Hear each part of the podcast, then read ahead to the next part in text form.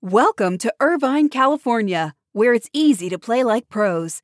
At the heart of Irvine's competitive culture is Great Park, the region's premier one hundred ninety-four acre multi-sport complex, equipped for youth teams to Olympians and everything in between. Plus, Great Park's expansion is underway. With near-perfect weather and a thriving sports scene, Irvine is the place to play. Visit Destination Irvine dot com for more information.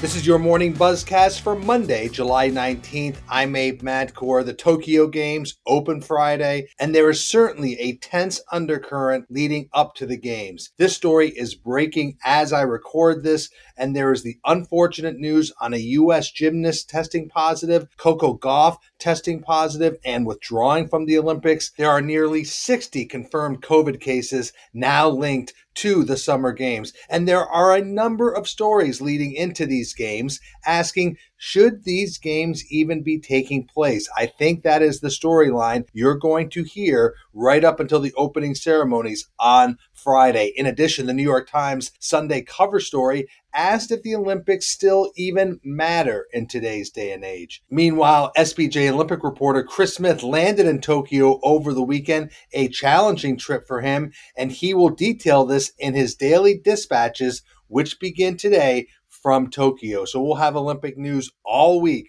on the Buzzcast leading to Friday's opening ceremony. A very difficult weekend for baseball, a frightening situation in Washington, D C at Nationals Park as the well-documented shooting outside that ballpark suspended Saturday night's game and left fans scrambling for cover. Fans did return as the game was restarted on Sunday afternoon as nearly twenty-eight thousand fans came back to the ballpark, and it wouldn't be surprising if they felt a little uneasy in returning to the ballpark. Ballpark on Sunday. That type of violent shooting is the biggest fear of so many leaders in sports and so many sports business executives that I have spoken to over the years. Meanwhile, in other baseball news, the fan who hit Red Sox left fielder Alex Verdugo with a baseball thrown from the Yankee Stadium stands on Saturday night has been banned for life from attending Major League games. That's according to Major League Baseball. Let's shift to some other news on the Buzzcast. Paul Finebaum is staying at E S P N. He has reached a three-year extension that will keep him at E S P N through two thousand twenty-four. Finebaum, the well-known host of his own show on the S E C Network and a very important college sports analyst across much of E S P N's programming, has been at E S P N since two thousand thirteen. He will continue in his current roles. He'll continue to have a prominent position on S E C Nation while also contributing to E S P N's other college football shows. His popular radio call-in show that runs from three to seven p.m. Eastern Time and simulcast on S E C Network will continue to be based at E S P N's production facilities in Charlotte. Finebaum's contract extension comes on the eve of S E C kickoff in Birmingham, where he'll be broadcasting the season preview event. Finebaum turns sixty-six years old next week, and he is represented by I C M Partners Ted Shervin. So Paul Finebaum staying at E S P N through two thousand twenty-four. If you watched Game five of the N B A Finals on Saturday night, you may have seen a new name on the Suns Arena in Phoenix as the team announced a naming rights deal late Friday with plant-based engineering company Footprint, and they announced that deal before Saturday's Game five. Terms of the deal were not disclosed, but the team was reportedly seeking a minimum ten-year deal worth nine million dollars a year. The venue will be called the Footprint Center. Innovative Partnerships Group represented the Suns in the deal. Footprint develops and manufactures biodegradable and recyclable technologies. They employ more than twelve hundred people. They are based in the Arizona market. If you think about this arena, it has had a number of names. Most recently, it's been called the Phoenix Suns Arena. It's undergoing a two hundred thirty million dollars renovation, which will be completed before the start of next season. And speaking about the deal, Suns owner Robert Sarver said the team started with a list of around fifty companies that they narrowed down to about twelve during a nine-month process. Sarver said they also looked very closely at local companies, and he said they tried to target any local companies where a naming rights deal would make sense, and that's where Footprint's name first came up. So the Footprint Center is the new name for the Phoenix Suns downtown arena. Let's shift to some news around name, image, and likeness, because if you go to our website today and in our daily edition, you'll see a number of very innovative name, image, and likeness deals that were announced over the weekend. None more interesting than the one at the University of Michigan, where fans will now be able to wear a jersey with the name of their favorite player. The University of Michigan's official retail store, that's called the M Den, is partnering with the Wolverines football players to create custom jerseys to sell with the player's name and number on the back. If you're a fan, you'll have to go to the website and customize the jersey. You will not be able to just walk into the store and buy it,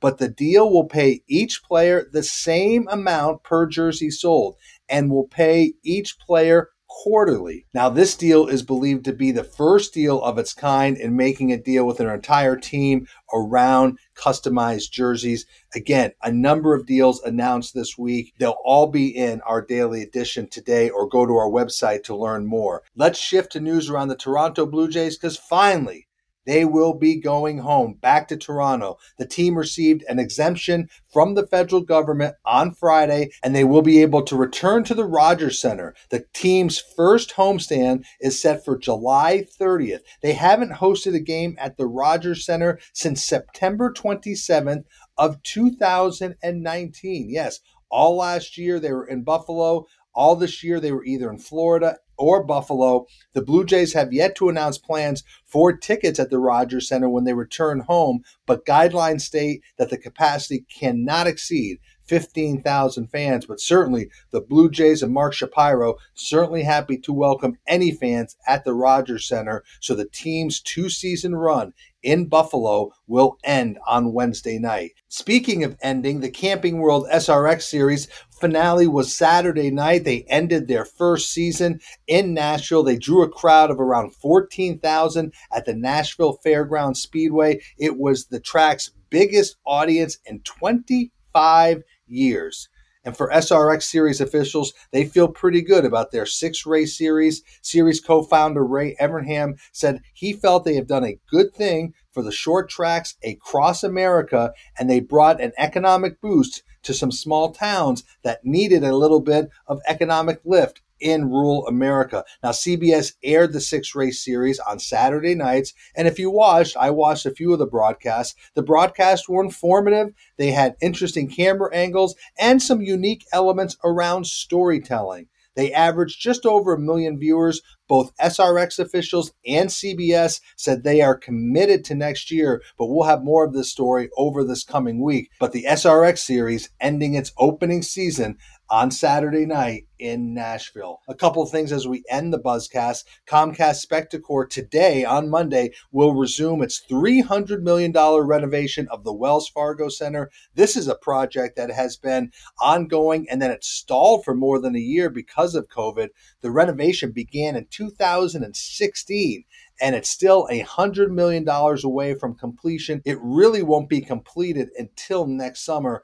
But when they do finish this facility, the Wells Fargo Center will look drastically different. Comcast Spectacor is paying for the renovation on its own. There's no public funding earmarked toward this three hundred million dollars renovation of the Wells Fargo Center. And we talked about the reviews for Space Jam: A New Legacy on Friday. Well, forget about the reviews. The film did very well at the box office, bringing in nearly thirty-two million dollars in North America, far better than expected. The film was targeted to bring in just over twenty million dollars, but no, more people went to the theater than expected. A sizable number of families and millennials were the ticket buyers for Space Jam: A New Legacy. And interestingly, audiences don't care what the critics say, because the audience review for the film gave it an A minus, which means that there could be very, very strong word of mouth about Space Jam: A New Legacy. So LeBron James's efforts around the sequel to Space Jam certainly paying off with strong results at the box office. And let's end around Colin Morikawa. Wow, what a story. Winning the British Open on his first attempt, the twenty-four-year-old now has two major championships in golf and the University of California, Berkeley graduate with a business degree, he is likely to become one of the most marketable players in golf. What a story he is for golf. What a game he brings, and what a game he brought to Royal Saint George. And again, adding to the number of young, marketable players that the game of golf is surely benefiting from right now. So congratulations for winning the British Open to Colin Morikawa. So that is your Morning Buzzcast for Monday, July nineteenth. I'm Abe Madcore. Again, we will keep you posted on all the news around the Olympic Games all day on our website. So check out sports business journal dot com for the latest news. I will speak to you tomorrow. Have a great start to your week.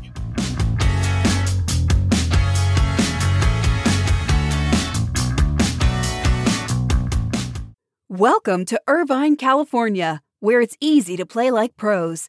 At the heart of Irvine's competitive culture is Great Park, the region's premier one hundred ninety-four acre multi-sport complex, equipped for youth teams to Olympians and everything in between. Plus, Great Park's expansion is underway. With near-perfect weather and a thriving sports scene, Irvine is the place to play. Visit destination irvine dot com for more information.